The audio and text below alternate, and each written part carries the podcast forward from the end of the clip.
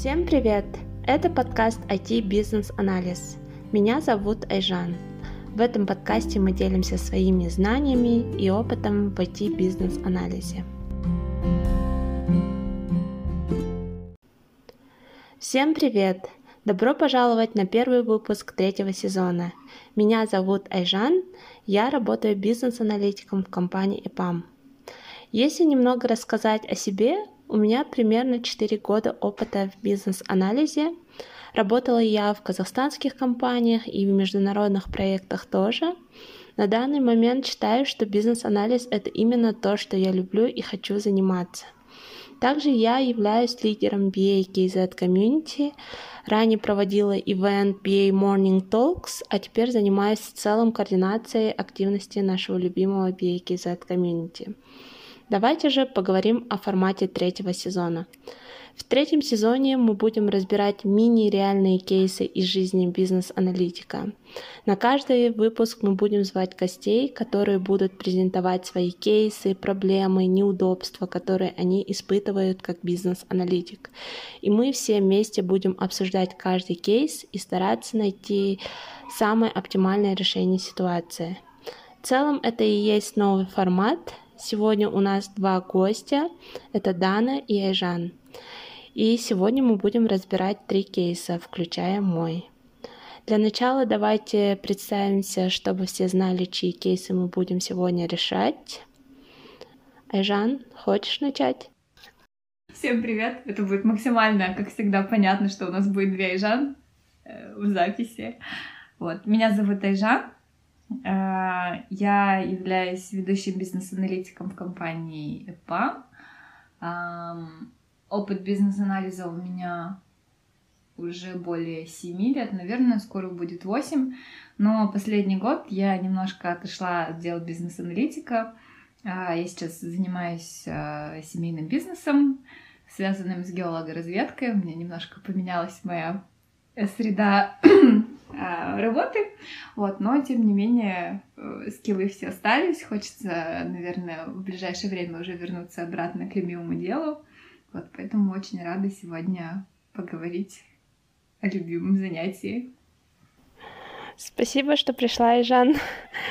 А, Дана? Спасибо, что позвали. Всем привет, а, спасибо, Айжан. Меня зовут Дана, а, я работаю бизнес-аналитиком сейчас а, в компании Петрель. А, бизнес-анализе я шесть с половиной лет.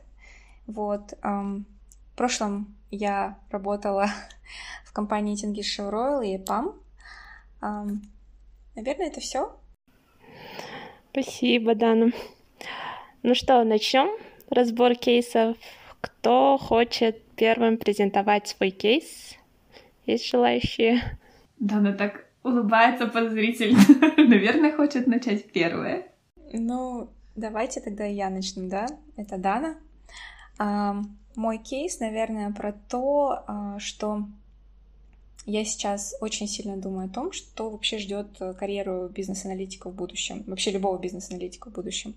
Потому что недавно я столкнулась с тем, что э, я очень хотела раскидать свое резюме по международным компаниям, и поняла, что в тех компаниях, в которых я хочу работать, во многих вообще такой позиции, как бизнес-аналитик, уже нет. То есть там в целом умерла такая позиция, и сейчас, а, кроме... То есть роль бизнес-аналитика, она такая немножко размазана, да, по различным членам команды.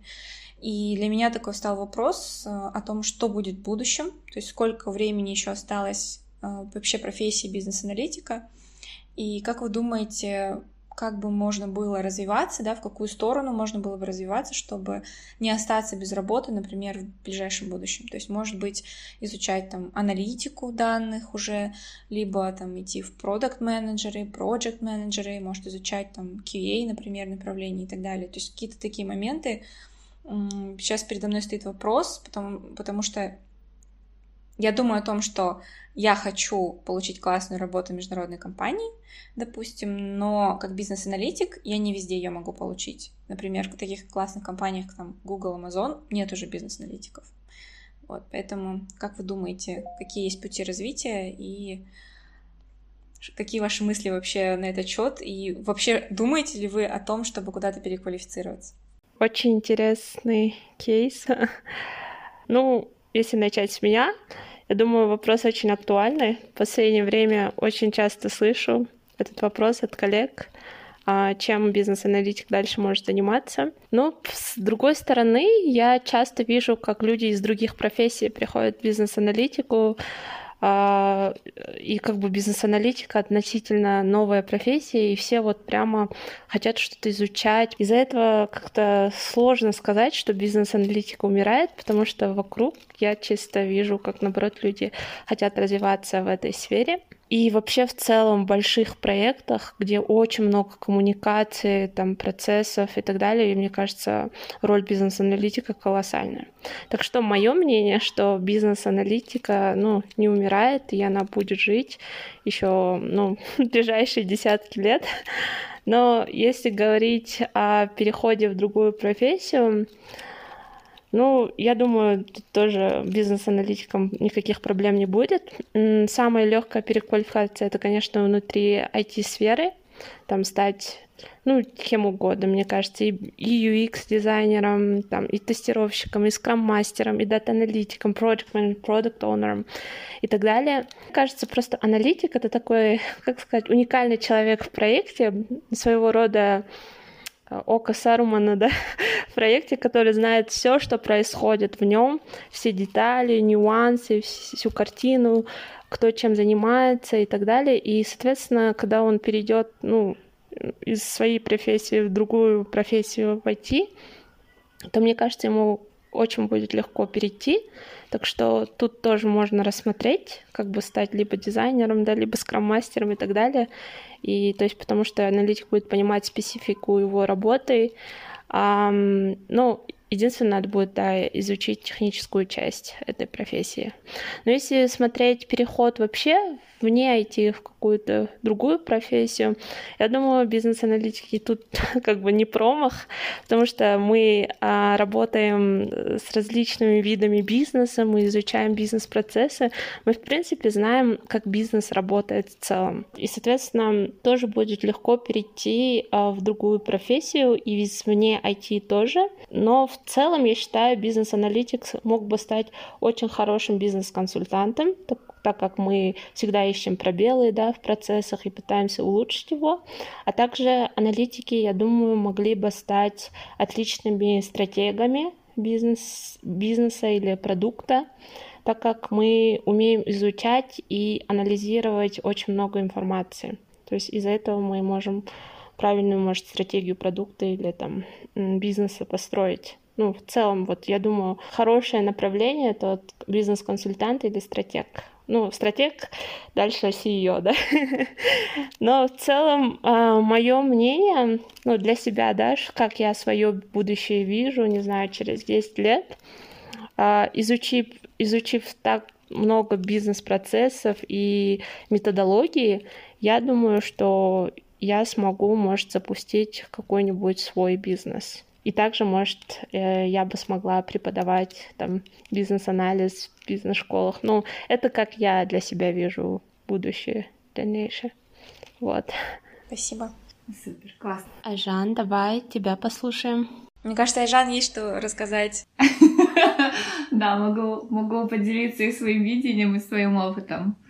Вот, но насчет того, что профессия ну, скажем так, не умирающая, но я тоже вижу очень много трендов, что а, очень часто функции бизнес-аналитиков уже передаются там разработчикам, то есть, а, ну, в, в классическом agile роли бизнес-аналитика в целом нет, и команда сама должна заниматься там очень, ну, принцип такой, что все взаимозаменяемые, все могут делать все, в том числе собирать требования, там очень много тулов и различных инструментов дается как раз для того, чтобы построить вот эту правильную коммуникацию с продукт оунером вытащить нужную информацию и оформить ее в требования.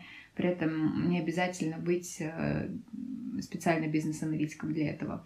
Вот, поэтому такой тренд есть, и я не думаю, что это профессия, которая перестанет существовать там послезавтра, но я думаю, что там в течение там, 5-10 лет мы заметим, что бизнес-аналитиков становится гораздо меньше, и они там, может быть, все еще будут оставаться в больших компаниях, где очень много разных стейкхолдеров, э, вовлеченных сторон, где очень много требований, где сложные бизнес-процессы, то есть там, где нужен человек, который реально будет сидеть и заниматься как раз вот анализом этой кучи информации и из хаоса э, определить какую-то структуру. Но я думаю, что на маленьких проектах или на каких-то стартапах и всяких там маленьких приложениях и там, я не знаю, какой-нибудь новой социальной сети, скорее всего, не будет уже роли бизнес-аналитика, и если будет сидеть хорошая продвинутая команда с, там, с прокачанными коммуникациями и небольшой рабочей группой, скорее всего, это будет как раз тот кейс, когда бизнес-аналитик, в принципе, не нужен, и это будет уже лишний человек. Вот. А, из своего опыта а, могу рассказать, что ну, как я уже говорила, я сейчас занимаюсь семейным бизнесом, и он, в принципе, не связан с бизнес-аналитикой. И зрелость maturity там, информационных систем а, в нашей компании, она достаточно маленькая. То есть, в принципе, там такое непаханное поле, а с другой стороны, там немножко страшно подступиться вообще, что делать. Что я для себя поняла, что, как вот Айжан тоже а, говорила, а, бизнес-аналитику легко зайти, увидеть какие-то пробелы, видеть, что работает, что не работает. То, то есть а, я свою роль сейчас вижу, наверное, как человека даже не стратега или бизнес-консультанта, а такого операционщика, который как раз налаживает операционную эффективность, который а, видит, что не работает, а, пытается, пытаюсь понять, в чем суть проблемы, и вот к этой сути подступиться и постараться ее решить. То есть там, я не знаю, какой-нибудь фишбон, five wise, то есть докопаться до сути, и вот от этой сути плясать и думать, что дальше делать с этим. Вот. Мне кажется, если вот какого-нибудь такого менеджера по операционной эффективности или там консультанта, там, все, что связано с бизнес-процессами, налаживанием коммуникации, налаживанием прозрачности, а, вот все какие-то такие смежные роли, они все, в принципе, будут достаточно а, понятные и удобоваримые, и в такую роль очень легко будет переквалифицироваться. Но в целом я считаю так. Если тебе нравится то, чем ты сейчас занимаешься, и ты не хочешь менять э, свою профессию, пожалуйста. Я думаю, что работа всегда найдется. Если же изнутри идет какой-то запрос, что хочу на что-то поменять, то тут нужно опять же в себе покопаться и понять, а, а, а что мне нравится, чем я хочу заниматься. Если непонятно, попробовать себя в нескольких сферах и пощупать. Может быть, реально там переквалифицироваться в дата-аналитика. В принципе, есть достаточно много сейчас курсов, где можно там освоить Python, SQL, там Power BI, еще какие-то инструменты и спокойно этим заниматься, при этом знание бизнес-аналитики, оно очень поможет, потому что вот э, я когда работала в Астанинском офисе EPAM а, а, я сидела в одном кабинете с дата-аналитиками, и у меня были очень хорошие отношения с э, ну, человеком, который сейчас является главой э, дата-аналитики нашего направления. И вот он часто ко мне приходил и советовался, там, типа, Жанна, как поступить вот так, а если у нас там со стейкхолдерами что-то не складывается, как то Ну, какие-то вот как раз такие моменты, которые бизнес-аналитик выполняет каждый день, вот. При этом я понимаю, что если у тебя есть и дата-аналитика, и бизнес-аналитика, ты становишься просто крутым специалистом.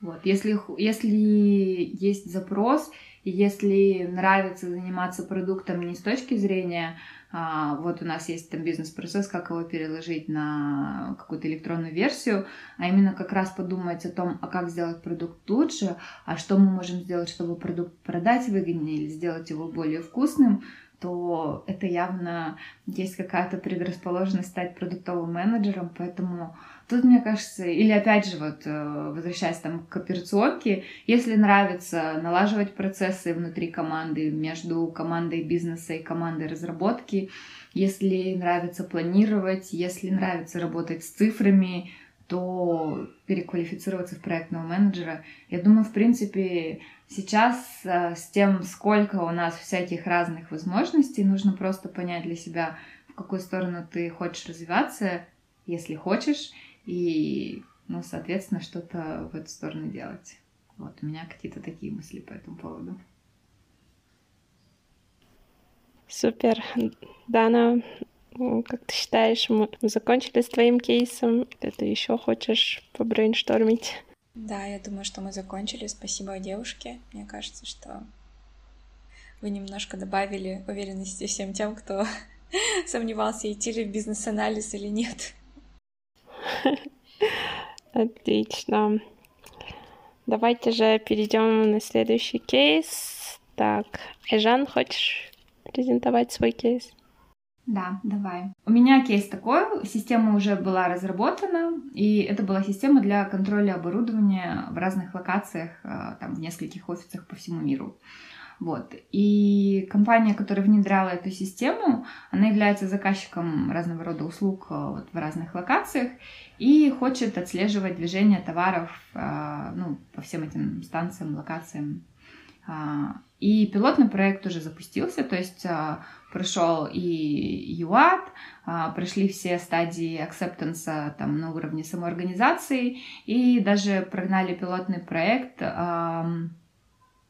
с одной из э, локаций. Вот. При этом, в принципе, та локация, которая тестировала продуктом довольна, а, он запустился, все было замечательно, пока они начали разворачиваться по всем локациям. И, ну, тут случился такой жизненно достаточно кейс, когда несколько локаций вы, ну, выразили свое недовольство. При этом одна из локаций, это очень большая компания, она монополист на своем рынке, в принципе, у вас нет других альтернатив, кроме как подстраиваться под их условия, да, и а, они говорят, нам не нравится эта система, нам в ней не, неудобно работать, мы ей пользоваться не будем. Ну, типа, вот принимайте как есть. Либо, либо вы дальше работаете с нами, но мы не пользуемся вашей системой, либо мы вообще не будем вам никакие услуги оказывать. Вот, и, ну, там, достаточно там где-то на повышенных тонах, где-то просто в очень э, ультимативной форме а, отказываются от использования этой новой системы.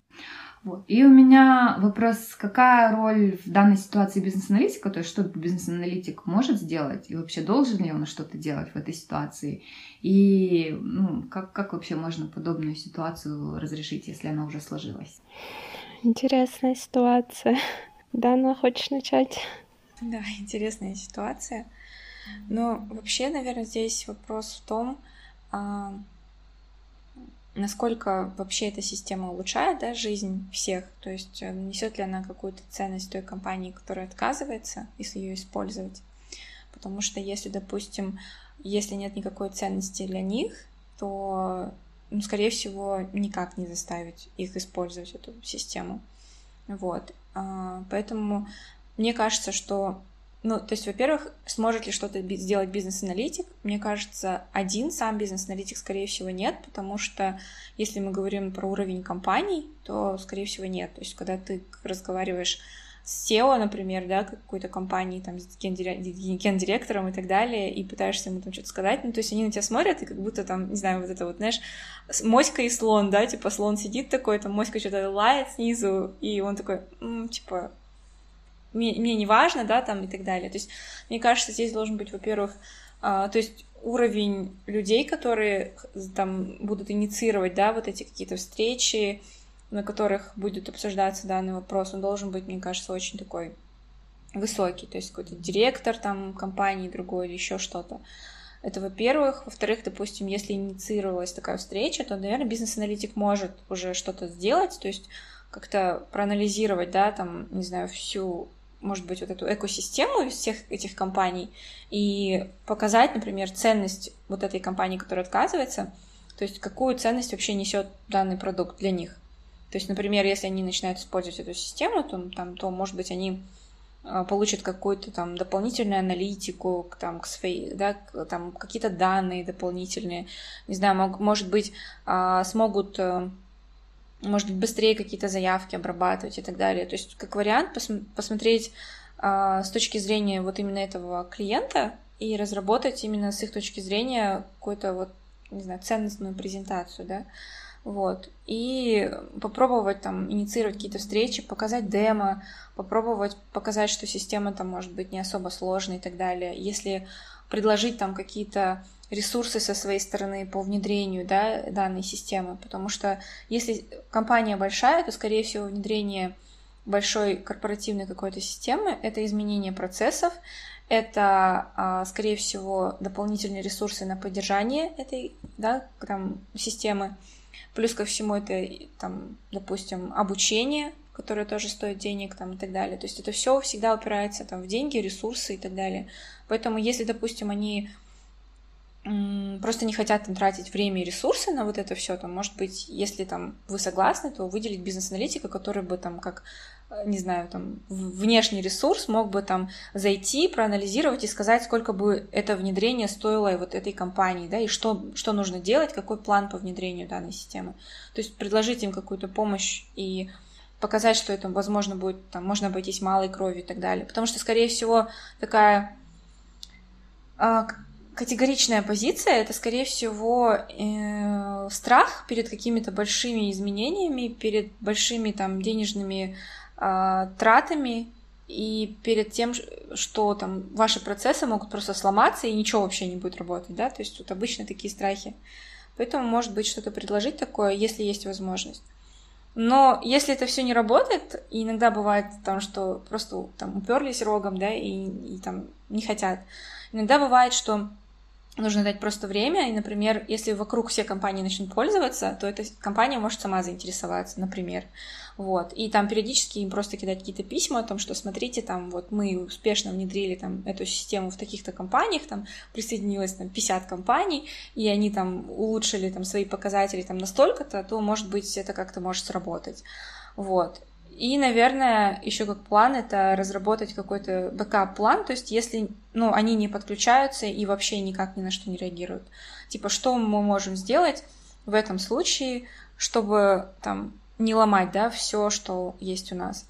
Вот. То есть какие-то такие моменты. Э, ну, мне кажется, что здесь скорее всего, может сработать время. Просто им нужно, чтобы кто-то начал пользоваться, кто-то внедрил, кто-то сказал, блин, это клево, это работает, нам так классно понравилось. Потому что первыми быть никто не хочет, просто перестраховываться.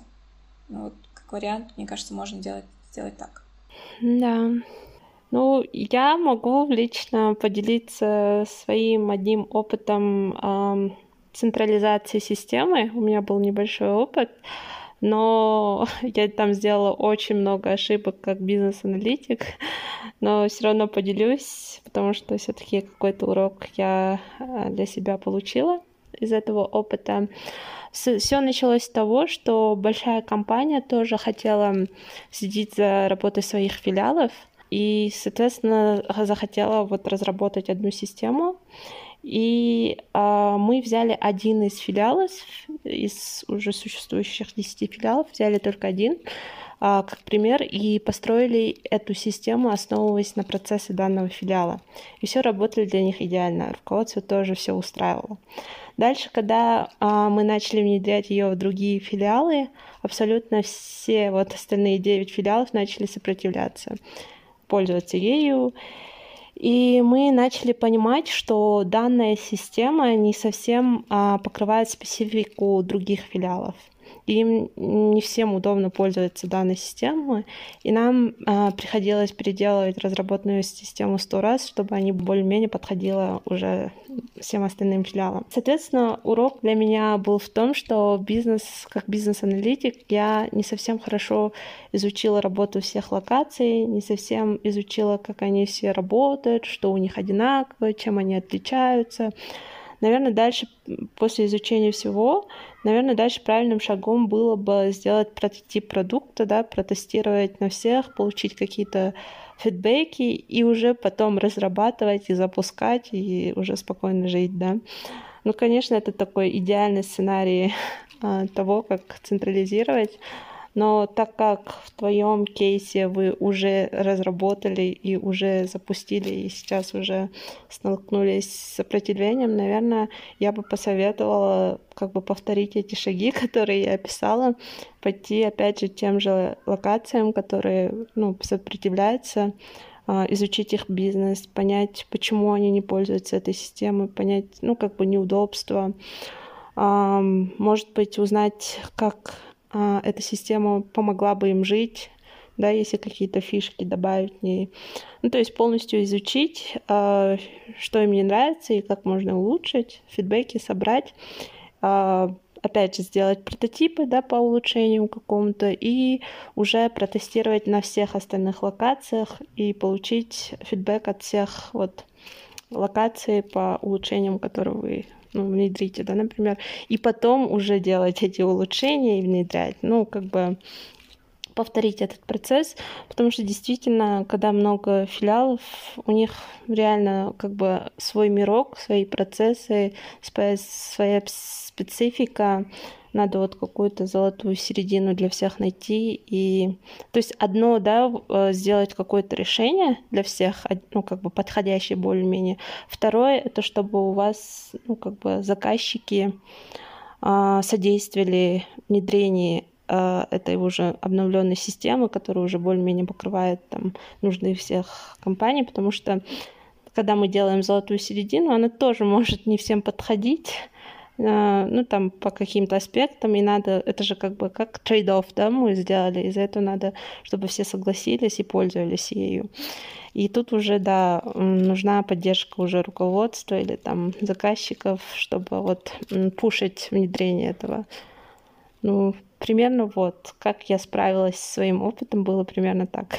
Мне очень сильно помогли заказчики, которые сказали, ну вот мы улучшили, ну вот мы добавили фишки, которые вам требуются, все, пользуйтесь. Может, чуть-чуть неудобно, но пользуйтесь.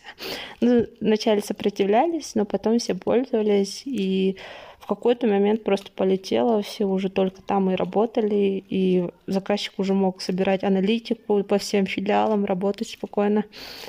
Ну, примерно так. Да. Ну, я про с вами с обеими согласна. У меня ну, тоже был очень похожий опыт с Ижан, когда разработали сначала то, что работало для одного, а потом, когда запустили по всем локациям, специфика где-то полезла, и ну, это просто а, тоже как для себя я выучила урок, что нужно сначала, а, чтобы менеджмент поговорил, и хорошо продал идею того, зачем этим нужно пользоваться. То есть людям легче пользоваться продуктами, если они знают, зачем это нужно. То есть объяснить смысл, объяснить выгоду и потом уже только говорить, вот, пожалуйста, пользуйтесь, ну и предоставить нормальную поддержку, обучение, там, дать какой-то плюс-минус на то, что пока все будет обкатано, пока все привыкнут, возможно, полетят там какие-то баги и какие-то вещи, которые всегда встречаются во время внедрения, Просто иметь это в виду и понимать, что так может случиться. Да, согласна. Ну, э, да. Эжан, э, будем дальше обсуждать твой кейс. Ты, ты довольна? То, да, я абсолютно довольна. Хорошо. Давайте же э, обсудим последний кейс. Это мой. А меня вот всегда волнует один вопрос. Это почти у меня происходит во многих моих проектах. Что если при запуске проекте, проекта отсутствовал скрам-мастер или же другой иной человек, который мог бы понять специфику проекта и построить определенный процесс коммуникации и передачи и процесс ведения проектных церемоний. На данный момент я столкнулась с тем, что у меня в проекте очень много стейкхолдеров, заказчиков, исполнителей, чьи мнения надо учитывать а, в различных решениях. И все проектные встречи а, проводятся хаотично, не следуют определенным шагам или плану. Соответственно, в проекте очень много пробелов в коммуникациях, которые приводят к различным конфликтам. И должен ли бизнес-аналитик а, работать над налаживанием всех процессов, если отсутствует скроммастер в проекте или, есть, или у проектного менеджера не всегда хватает времени работать над этим? Если бизнес-аналитик должен быть вовлечен в налаживание процесса, то в какой мере он должен это делать, чтобы это не сильно повлияло на его основную работу? Как вы считаете? Ну, можно я начну? Мне кажется, всегда, в любой ситуации, когда жизнь тебя загоняет в какие-то рамки, и ты понимаешь, что если у тебя чего-то там нет, например, нет скрам-мастера, ну, во-первых, принять, что нет и нет, значит, нужно как-то выкручиваться самим. Вот, потому что не всегда бывает идеально, когда у вас все роли заполнены, и всегда есть люди, которым э, можно заняться только какой-то определенной частью занятий. И я вот, кстати, когда вот у нас был, была конференция большая памовская, у меня было, было целое выступление на тему там, какая там роль бизнес-аналитика в agile команде. И, ну, на самом деле их там может быть достаточно много, и одна из, из ролей, возможно, это прокси скрам мастер. То есть, в принципе, бизнес-аналитик, который часто работает с бизнес-процессами, часто работают э, как раз над тем, чтобы поддерживать список э, вовлеченных сторон в актуальном и нужном состоянии. Это человек, который там много знает про коммуникации, то есть он, в принципе, может эти функции на себя взять и, ну, если нужно, там, то есть проработать и подготовить какой-то план митингов, а, план коммуникации и смотреть, что работает, что не работает, и подстраиваться ну и настраивать процесс так, чтобы он работал на благо всех, причем там и команды разработки, и бизнеса, и себя в том числе.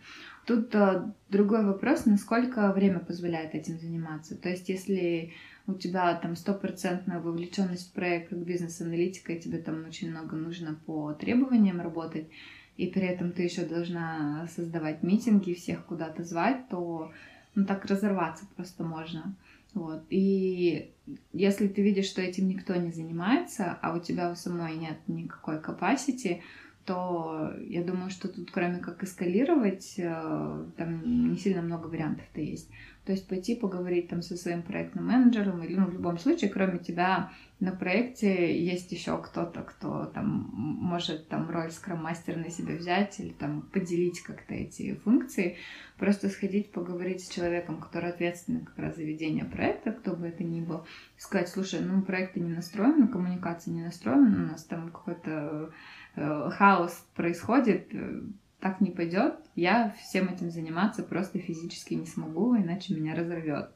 Вот. И, ну, может, хотя бы там договориться, например, что там проектный менеджер берет на себя как раз вот собирание всех в кучу и настраивание митингов, а ты можешь взять там на себя коммуникации, там высылание каких-то митинг-ноутсов, чтобы потом все, что обсудилось, не забылось, и каждый был в пределе и знал, что ему нужно делать. Вот. А если даже это не работает, там попробовать поговорить, что там может быть, там тебя тимлит где-то поддержит. Ну, то есть, если есть возможность а, внутри команды это поделить, нужно просто вот всю эту кучу хаоса, которая тебя не устраивает как бизнес-аналитика, поделить на какие-то группы и каждому человеку, который может на себя взять какую-то часть экстра задач, вручить эту группу, сказать, на, вот теперь ты этим занимайся и как-то внутри это все урегулируй. Если есть такая возможность попробовать там, сказать, давайте все-таки возьмем скроммастера, потому что ну, не работает. Ну, просто это неэффективно. Мы столько времени тратим, а толку нет просто потому, что не выстроен процесс. Вот. Ну, начать можно как минимум вот угу. с таких вещей. Угу. Ясно, спасибо. Да, надо подумать. А то все на себя берешь. А, в принципе, есть да, другие тут... team members, которым можно делегировать это все. Ну, хотя бы там mm-hmm. церемонии, да, скрам церемонии, чтобы девелоперы уже сами там организовывали, например, или фасилитировали. Да. Причем тут нужно, вот мне кажется, в таких ситуациях, как в принципе везде по жизни, самое главное объяснить цель, причину и выгоды э, любого из упражнений, uh-huh. которые ты кому-то пытаешься uh-huh. э, всучить. Вот. Ну, то есть пойти к тем лиду и сказать, слушай, у нас нет там, я не знаю, ну, дейли стендап это, конечно, вообще просто масс, но представим, что вы там живете в мире, где у вас нет дейли стендапа, просто сказать, слушай, мы там полдня пуляем друг друга людей, потому что там, ну, тупо там Вася Пупкин не знает, чем там Миша какой-нибудь занимается. Если бы у нас был дейли стендап, когда мы утром собрались, и они все это быстренько проговорили в течение 15 минут, наша жизнь бы просто очень намного облегчилась, или там, типа, нет у нас какого-нибудь чатика, где там трое очень нужных людей могли бы собраться и поговорить. Мне кажется, это нужно сделать. Вот, но я сейчас там, допустим, не могу этим заниматься, потому что у меня еще там целый километр задач. Помоги мне, пожалуйста, и там сказать, вот, вот у меня столько на uh-huh. там ближайшие две недели. Можешь выкроить там, я не знаю, uh-huh. 15-30 минут в какой-то момент, чтобы помочь мне с организацией там дейли стендапов или еще чего-то. Вот. И обычно, если у вас хорошие отношения и человек достаточно адекватный, он там в каком-то в какой-то маленькой такой небольшой услуге не откажет, зная всю боль, которую ты испытываешь на данный момент. Ясно. Спасибо большое, Жан. Дана, ты как думаешь? Я согласна с Айжан. Мне кажется, что бизнес-аналитик — это же человек, который видит гэпы в процессах, да, то есть и тут неважно, это бизнес-процессы или процессы внутри команды. Uh-huh. Не обязательно действительно на себя все брать, вот, то есть важно увидеть gap, вот, и продать кому-то идею того, что этот gap нужно как-то покрыть, и на самом деле, допустим, не обязательно там все, все равно, например, есть какие-то определенные церемонии, да, которые там приняты, например, там в agile командах и так далее. И, допустим, если у вас там нет какого, какой-то ретроспективы и так далее, то нужно будет просто понимать, нужна ли она, да, в данный момент, потому что иногда, например, у нас э, были такие моменты, когда есть скрам-мастер, небольшая команда, и он просто накидывает кучу митингов, там, не знаю, э, ретроспектива на час, там еще что-то на час. То есть такие моменты тоже, мне кажется, это какой-то овер, э, не знаю, это какой-то слишком следование вот этим процессом тоже не всегда хорошо, потому что не соблюдается какая-то гибкость. Мне кажется, всегда нужно смотреть на нужды самой команды. То есть, э, если там вас, не знаю, там трое человек, и вы приблизительно знаете, да, там, что хорошо и, и там, как, что не работает, то а зачем постоянно там какие-то лишние вещи делать, да, вот. Но при этом, если ты видишь, что чего-то не хватает, то тоже это нужно как-то подстраиваться под команду. И если ты понимаешь, что чего-то не хватает, то да, вот как Айжан говорила, нужно просто продать, да, идею того, что это нужно покрыть угу. кому-то и не обязательно делать самой. Вот. Ну, мне кажется, что бизнес-аналитик как раз-таки и может это делать. То есть ты говоришь, там, стоит ли бизнес-аналитику в это ввязываться? Ну, если ты видишь проблему, то наоборот это плюс, если ты можешь поднять этот вопрос, там, сказать команде, вот есть такая-то проблема, давайте ее закроем. Мне кажется, как бизнес-аналитику это будет такой хороший плюс. И потом вообще это хороший кейс, то есть, например, ты там при переходе на новый проект, ты можешь говорить, что вот когда тебя спрашивают, там, какие были у вас кейсы, что ты там решала, какие проблемы решала там на проекте и так далее, ты можешь такие кейсы записывать просто себе в копилку, uh-huh. как говорить о том, что ты не только там можешь, например, бизнес-процесс анализировать, но и вообще процессы там, коммуникации, uh-huh. Процессы выстраивания коммуникации внутри команды со стейкхолдерами и так далее. То есть, мне кажется, это хорошие кейсы, и если такое возникает, то их нужно решать. Uh-huh. Ясно. Спасибо. Значит, я в правильном направлении движусь. Потому что, да, я иногда думаю, немного ли я на себя беру, когда занимаюсь процессными вопросами, но в целом, да, то есть если надо, то лучше налаживать процессы, потому что это облегчит и мою работу при сборе требований и коммуникации. Хорошо, спасибо, девчонки, было очень полезно послушать. А, спасибо, что согласились поучаствовать а, в первом выпуске третьего сезона. А, надеюсь, вам понравилось. Надеюсь, вы получили для себя что-то интересное, пищу для размышления. А, а нашим слушателям хочу сказать, пожалуйста, подписывайтесь на наш Инстаграм, пишите отзывы и комментарии, и, возможно, вы сможете участвовать в следующем выпуске третьего сезона. Всем спасибо и всем пока. Всем пока. Всем пока.